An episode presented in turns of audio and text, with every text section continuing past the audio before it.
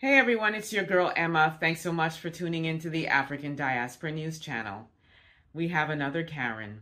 This Karen is located in the town of Barrie, Ontario, and she assaulted a sister who owns a business in that town.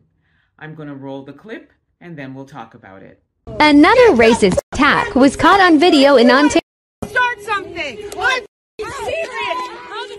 Are you here? Who the f- are you? Yes! Who the f- am I? Am I? Are you a Hey? Are you? A black female business owner was allegedly punched in a racist and hate motivated attack in Barrie. Oh,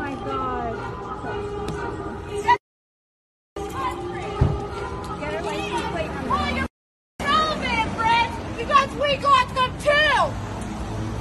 Bye! Bye!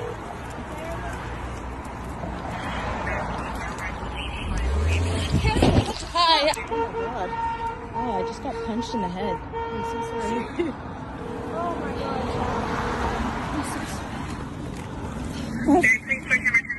Holy fuck, guys. Hi. Um. Hi. Uh, I was just assaulted outside my facility.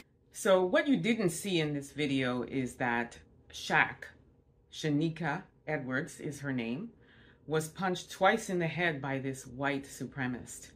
Now, Shanika owns a community center. It's called Shaq's World, which stands for Stay Humble and Kind. And it's a facility for youth to play basketball, any other sports that they're involved with, or any of the arts like dance or acting, singing, etc. She was actually opening her door to go in, and this racist was yelling out of her car, How are you employed and open when there are so many white women here that cannot get jobs? And she continued to yell racial slurs. And what Shanika did was she just ignored her and she assumed that she would just drive away. Instead, she stopped her car and got out. And that's when she ran up on her and punched her twice in the head. The other white ladies that you see that were trying to shield and protect her, um, you heard her, her being the racist, yelling out, Are you a Nazi? Are you a Nazi? Because she was defending the black woman.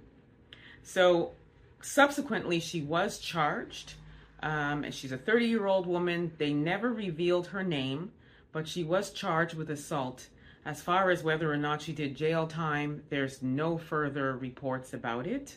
Uh, I definitely will keep an eye on that to see what eventually happened.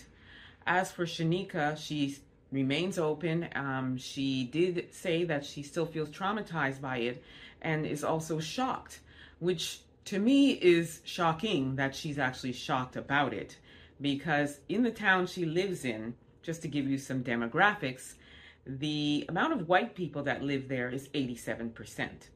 The amount of minorities is 7.6%.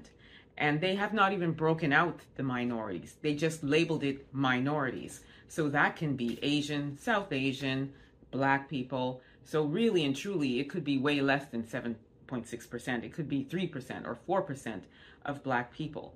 So racism would be high up there. So I'm it's unfortunate that this happened to her.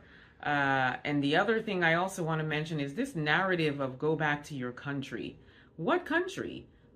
A lot of us were actually born and raised here, including Shanika Edwards. She was born and raised in Ontario.